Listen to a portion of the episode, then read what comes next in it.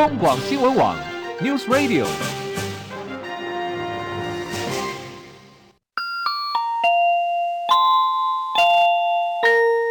现在时间十三点整。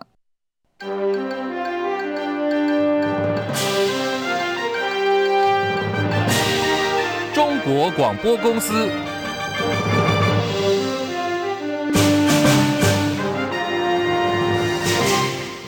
各位好，欢迎收听中广新闻，我是李竹晨。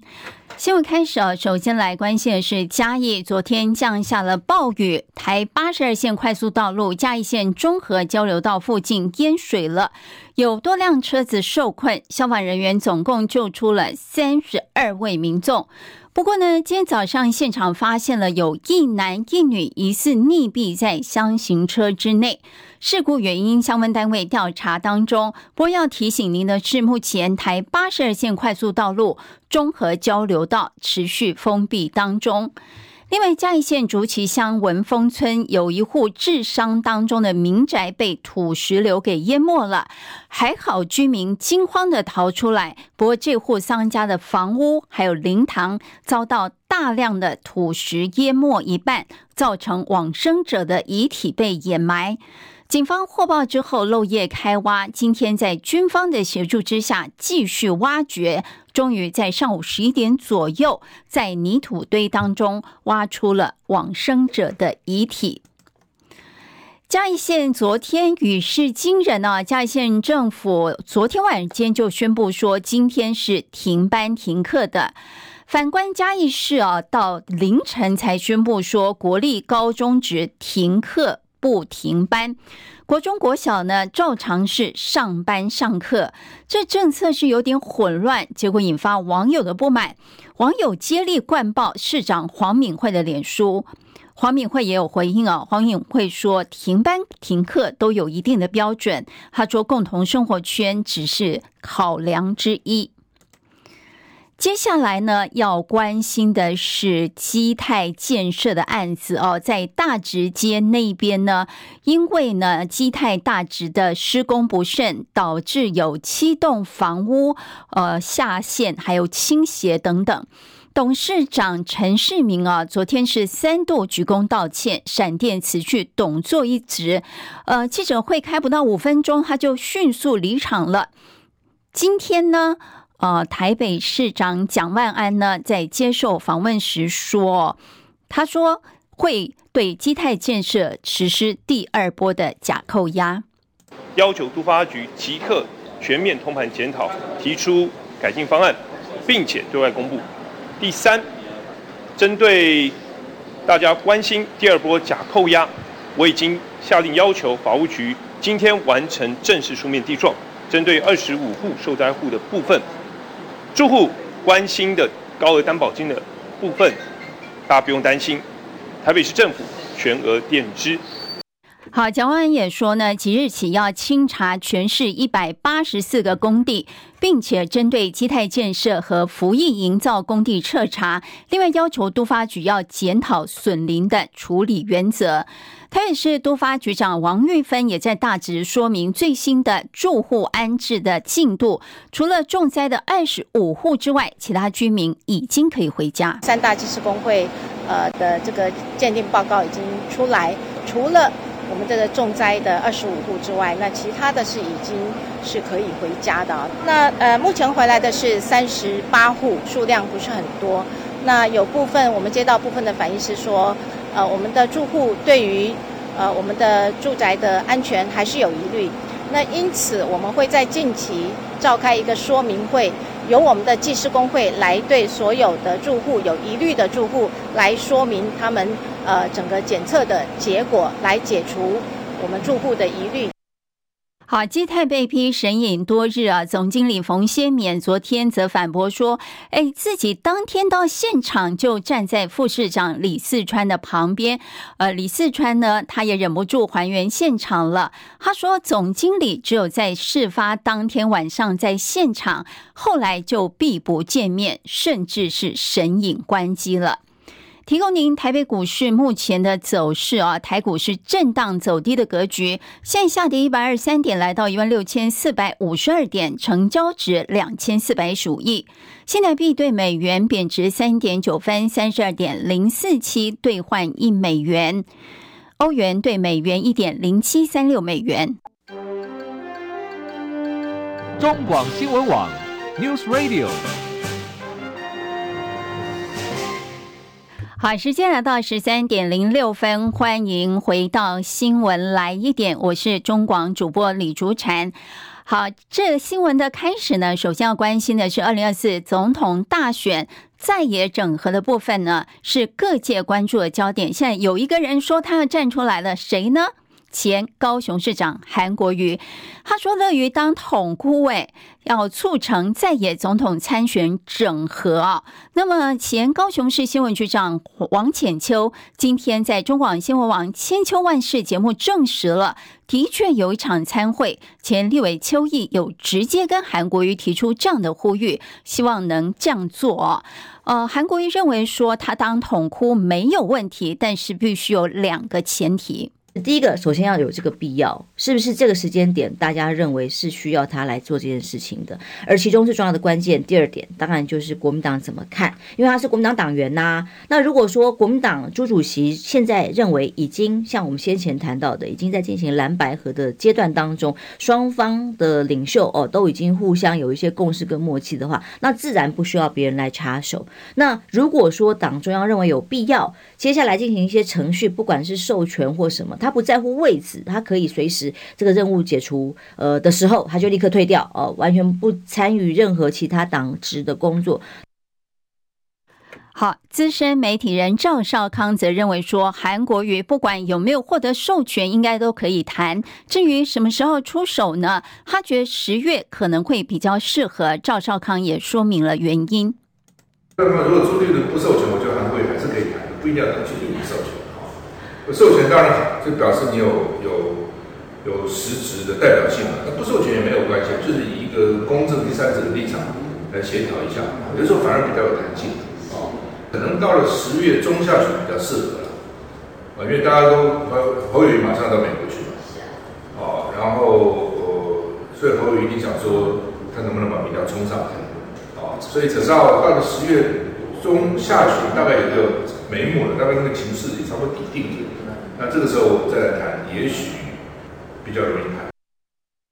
好，侯友谊能不能把民调冲上来啊？是呃蓝军很关切的焦点。呃，现在似乎有上来的味道了，因为现在距离二零二四总统大选大概是四个多月时间。根据 ET 新闻云今天公布的最新一波民调结果，在三角都的对战组合之下，民进党参选赖清德获百分之三十六点五，持续占据第一。国民党参选侯友谊提升五点三个百分点，来到二十九点五哦，百分之二十九点五居次。民众党参选柯文哲以百分之二十二点九垫底。值得注意的是，侯友谊是唯一支持度上升的参选人。研判和近期他所提出的，比如说低薪族群加薪啦，基本工资提高到三点三万元，还有老人健保等等政见，还有蓝军陆续归队。有关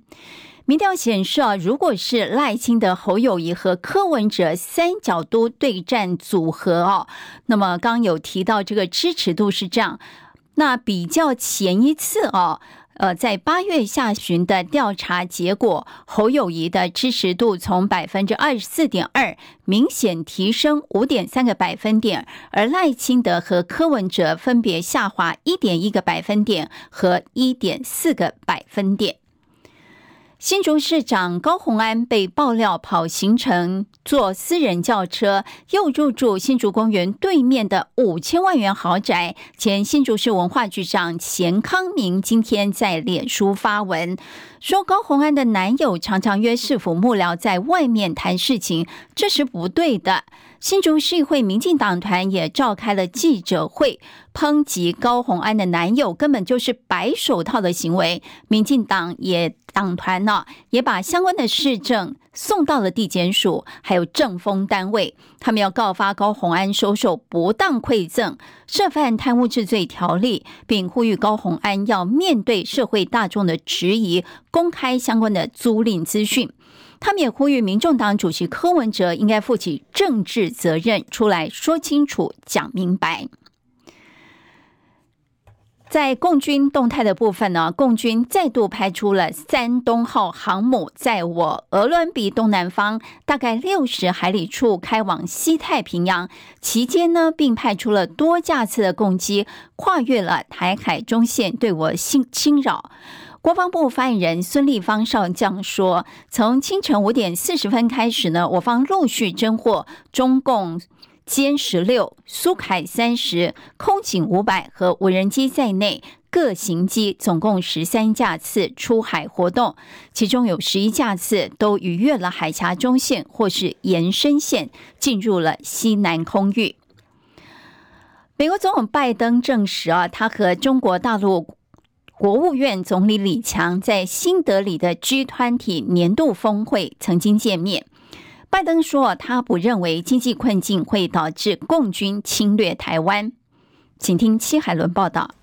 美国总统拜登在越南举行记者会。路透社报道，拜登证实，在印度新德里举行的二十国集团 G20 年度峰会，他曾经和中国国务院总理李强会面。这是去年拜登和大陆国家主席习近平在巴厘岛 G20 峰会期间会谈以来，美中近十个月来最高层级的会谈。拜登说，他和李强的会面讨论稳定这项议题，还有南半球的议题。他形容完全没有对抗的气氛。拜登说，中国经济成长正因因全球经济疲软以及中国的政策而走缓。他宣称美国经济是全球最强健的，用危机来形容中国经济情势。拜登还说，他不认为经济困境会导致中国侵略台湾，而正好相反，可能中国没有和过去一样的能力了。记者戚海伦报道。提到拜登啊，呃，他您也知道，现在他八十岁了。他在周日在越南和越南共产党总书记阮富仲的会面之后，在记者会接受记者提问的时候，说话疑似含糊不清。美国白宫新闻秘书尚皮耶甚至是打断拜登哦，宣布记者发布会到此结束。这起事件呢，再度引发外界忧虑，呃，觉得八十岁的拜登是否适任？美国总统哦，是不是？因为他还要连任嘛，那他是不是适合连任美国总统呢？彭博社引述知情人士的话报道，意大利总理梅洛尼私底下呢向大陆总理李强表示，意大利计划将退出“一带一路”的倡议。不过梅洛尼表示，在和中国大陆建立强固的伙伴关系，比“一带一路”倡议更重要。梅洛尼还说，至于意大利是否要退出“一带一路”呢，还没有正式的做决定。好，时间接近十三点十四分了，继续进行新闻最前线啊！我们要来关心的主题是买房如何不踩雷。基泰大直建案因为施工不慎，导致邻近的七栋房屋倾斜塌陷，有四百多名住户一度都无家可归。买房子或是呢，呃，旧屋要都更的话，这都是人生大事。要怎么样挑选好建商，才不会踩到雷呢？今天新闻最前线啊，我们要请的是中广资深记者张佳琪来跟我们连线聊一下。佳琪午安。是主持人午安，是，呃，佳琪，这个大直街九十四巷民宅倾斜塌陷的案子啊，基泰建设提出说要一平换一平，就部分媒体就批评说，哎，这真的是趁火打劫啦。那基泰总经理冯先勉说，没有一家公司可以这么做哈。那首先是不是请佳琪先跟我们讲一下，这个一平换一平到底是要怎么换？那这样的换的方式是算优惠吗？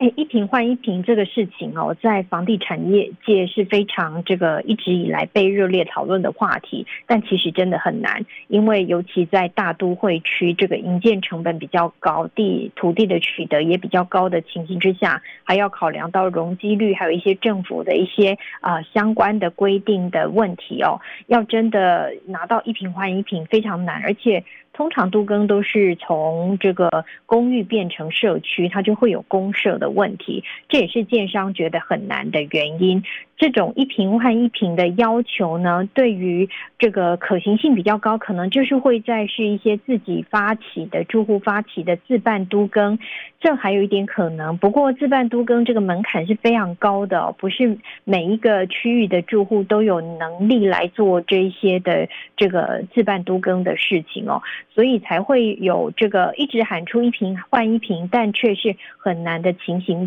呃，做得到的这个之下，而且呃，近两年来这个银建的材料涨不少，因为通膨的关系，所以虽然说这一次住户喊出一瓶换一瓶，我觉得建商要做到真的是蛮难的哦。不过因为这一次是把人家的房子挖垮了，也许建商恐怕要再再让在这个部分让利一些哦。如果不能换一坪，不能一坪换到一坪，那是不是能够在更换坪数的时候更更优惠一点？让住家受到呃损害的民众可以在内心上面得到一些平抚，那也提升居住的安全，尽可能是达到一个双赢的情况。恐怕是泰这个事件呃给整个所有的相关人最重要的一个启发。其其实基泰他们是喊冤呢，他们说本来呢，呃，跟住户协商是每平换不到零点七平，现在变成一平换一平，就被说成是趁火打劫。呃，为了怕引起更多的争议，所以现在交由台北市政府主导。所以过去建商如果遇到这种呃零损的案子后，呃，过去很少这样处理，大多是怎么处理的呢？其实建商都会循法律的程序去跟这个住户做协调，那当然地方政府也会进来。不过这一次情况确实比较特别，是因为一它发生在台北市这个台湾首善之区，这个地皮的价格实在太贵了；它又发生在台北市最贵的地方，就是大直，这是天龙国中的天龙国，所以地皮又更贵了，所以这件事情就被更广泛注意到。再者呢，在这个新任市长上任以来，第一次遇到这么大的一个重大事件，所以相信市政府会请这个市政府最大力量来介入，因为这攸关呃新任市长在处理公共这个公共的这个事件的的威信哦，必须在这个事件有所立威。因此这一次事件恐怕不是基泰说的要怎么做就能怎么做，现在可能是要看市政府的这个做法的。是，呃，像这种住户倾斜塌陷呢，任谁都不想遇到，可是呢，也很难预防。佳琪是不是告诉我们说，如果要买房子或者是旧屋要都更的话，要怎么样来选择建商呢？其实都更是一个很漫长的事，在台湾搞个十年是正常的。但如果说就单纯只是要挑预售屋买房子，这个还可能有一些脉络可循。你可以去找寻一些房屋的这个建商，他的一些历史资料。基本上挑大品牌，品牌大，它的历史也比较悠久，它有很多建案可以去追踪，它盖出来好不好？那大品牌也不是每一家都能够盖出好房子，也有很多盖出漏水的，然后验屋还验不过。所以买预售屋的人，这个验屋这个动作就非常重要，但一般人也不太不太认真注意。那所以品牌大，还有营建厂也是很重要。如果说自己的品牌有自己的营建厂，也许在呃房子出问题的时候，会有人善后。做解决这个几率是比较高的，所以买房子真的是人生当中最大一笔开销。可是呢，一旦出乎状况的话，一旦有状况的话，真的也是最难够最难处理的一个情况。民众可能要多比较，当然网络会有很多网民的探讨，这个不好，那个不好，讲起来全部的建商都不好。但是所以自己要在权衡网络的评价当中，自己就自己的能力所范围之内再继再去做挑选。主产是呃要挑大品牌，可是大家想说基泰是上市公司啊，这个品牌不够大，怎么可能上市呢？对不对？所以还是要参考其他的指标，对不对？对啊，因为大公司它也不见得每个建案都 OK 啊。但大公司跟上市贵公司有个好处是，它必须对股东负责，所以它遇到一些状况的时候，它没有办法对大家负责的话，交代不过去，可能对公司治理跟它的以后的公司营运会有一些伤害。所以说，呃，有上市贵公司的话，基本上还是相对于这个一般没有 IPO 的公司，会稍微比较有这个信誉一点，然后善后受出状况的这个。善后的能力可能也会比较有有能力来处理一点。好，非常感谢中广资深记者张佳琪为我们分析一下这个基泰大直建案哦，还有后续呃要怎么样挑选好建商。谢谢佳琪。好，继续来关心其他新闻。在美国的中国大陆侨领梁成运，今年五月间被中方指控是犯下了间谍罪，并被重判了无期徒刑。大陆国安部今天首度披露了细节，大陆方面指梁成运呢担任美国间谍长达三十多年，而且在美方的资金支持下，成为侨领和爱国慈善家。请听叶博弈报道。大陆国家安全部十一号发布梁成运成为美国间谍的前因后果。大陆国安部指出，梁成运一九四五年出生于香港，一九八三年到美国经营餐厅，一九八六年美国间谍情报机关开始与他接触，一九八九年美国间谍情报机关与梁成运正式签订合作协议，招募他为线人，约定秘密联络方式，承诺每个月支付一千美元，并根据业绩发放奖金。同年，梁成运加入美国旗。文章说，美方长期提供资金，让梁成运以捐款等方式担任多个侨团的会长等，提升他在华侨华人当中的影响力，设法打造其为爱国慈善家的假面具。文章并指梁成运透过参叙、组织侨团活动等方式，贴近中国驻美机构和人员，刺探情报、监视在美华人华侨，甚至设置色情圈套，企图胁迫策反陆方人员。文章并强调，海外中国人如果受境外间谍组织胁迫，应该及及时向中国驻外机构如实说明情况，或入境后及时向国家安全机关如实报告。有悔改表现者可以不予追究。中广记者叶博弈在台北报道。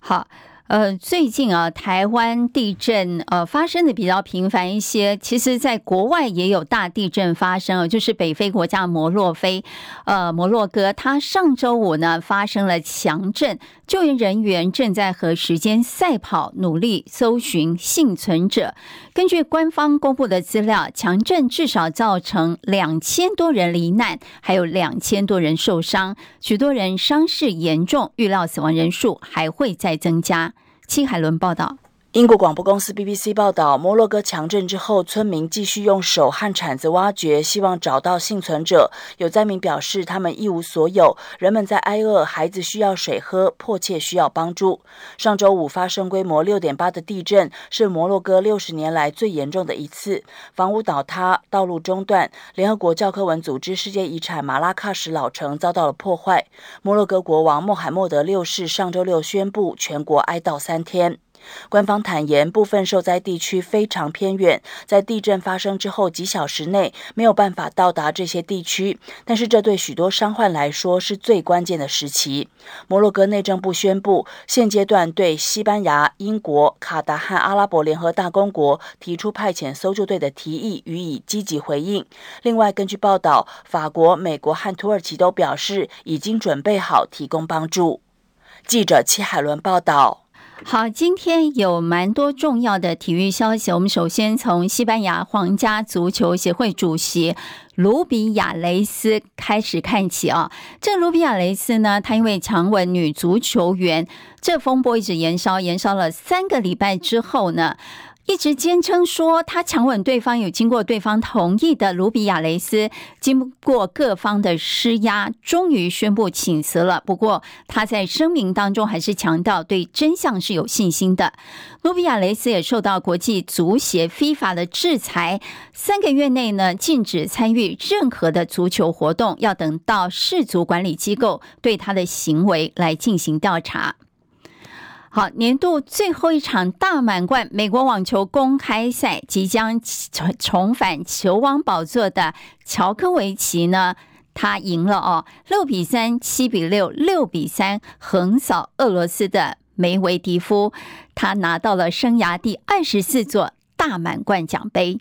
请听陈凯报道。梅维迪夫开赛第一个发球局就被乔科维奇破发，打了四十八分钟，三比六丢掉。而第二盘梅维迪夫底线状况提升，乔科维奇反拍直线穿越，一直打不到位，拼了一百零四分钟到抢七局，梅维迪夫又连三次失误，五比七让出。第三盘第四局，乔科维奇再破发，经过三个小时又十七分钟，拿到个人第四座美网。乔科维奇一发进球率只有五成四，但只要发进得分率高达八成一。全场不断变换打法跟角度，梅威迪夫也退后接球，尽全力跟上。全场双方制胜球跟失误次数相差并不大，但是乔克维奇六次破发点把握三次赢球，而梅威迪夫只有三次机会破了一次。大会特别请来两千零三年的美网冠军罗迪克颁奖给二零二三年的冠军。乔科维奇表示，家里没有人打网球，他没有想过会拿到二十四座网球大满贯。NBA 名将布莱恩在几年前他受伤时，经常跟他聊天，协助他走出低潮，是他最依赖的朋友。虽然两年前布莱恩去世，乔科维奇决定做一件印有曼巴精神的二十四号衣服纪念挚友，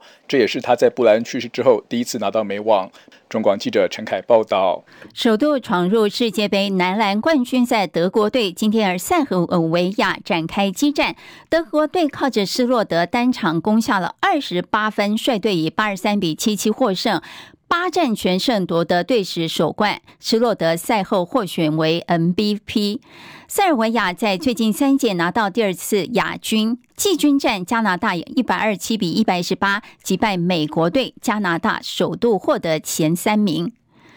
职篮球员林炳胜和皮尔居新竹工程师签约后反悔，并和 T1 台北台新战神队签约。工程师已经向林炳胜还有台新战神提告。台新战神呢，今天协同林敏胜召开记者会。林敏胜说明了事情的原委。虽然台新球团提出的条件在年薪部分与工程师球团相近，合约年限较短，薪资总还不如工程师高，但对我未来旅外发展有较完整规划，这是我最终选择加盟台新的考量。但考量先前工程师球团所签的合约尚未生效，因此确定选择加盟台新球团前。希望能先终止与工程师的合约，所以我在八月十六日早上正式发存证信函，向工程师球团再次表达要要终止先前缔结的委任契约，并在取得前球团离队证明书后，才与台新球团签约。林炳胜呢，感谢台新战神工程师球团的看重，并强调之后签合约会更为谨慎，交由专业的经理人来处理。好，台北股市呢，今天呢是在辉达执行长黄仁勋卖股消息重击股价，台厂 AI 股卖压涌现，股价下跌，台股只有开盘小红，随即翻黑，一路是走低的格局哦，跌破了。半年线，目前呢下跌一百三十九点，来到一万六千四百三十六点，成交值两千六百三十七亿元。尽管本周苹果新机亮相对台股来说是利多，但市场担心啊，说中国大陆官方如果扩大管制措施，将影响苹果新机的销售。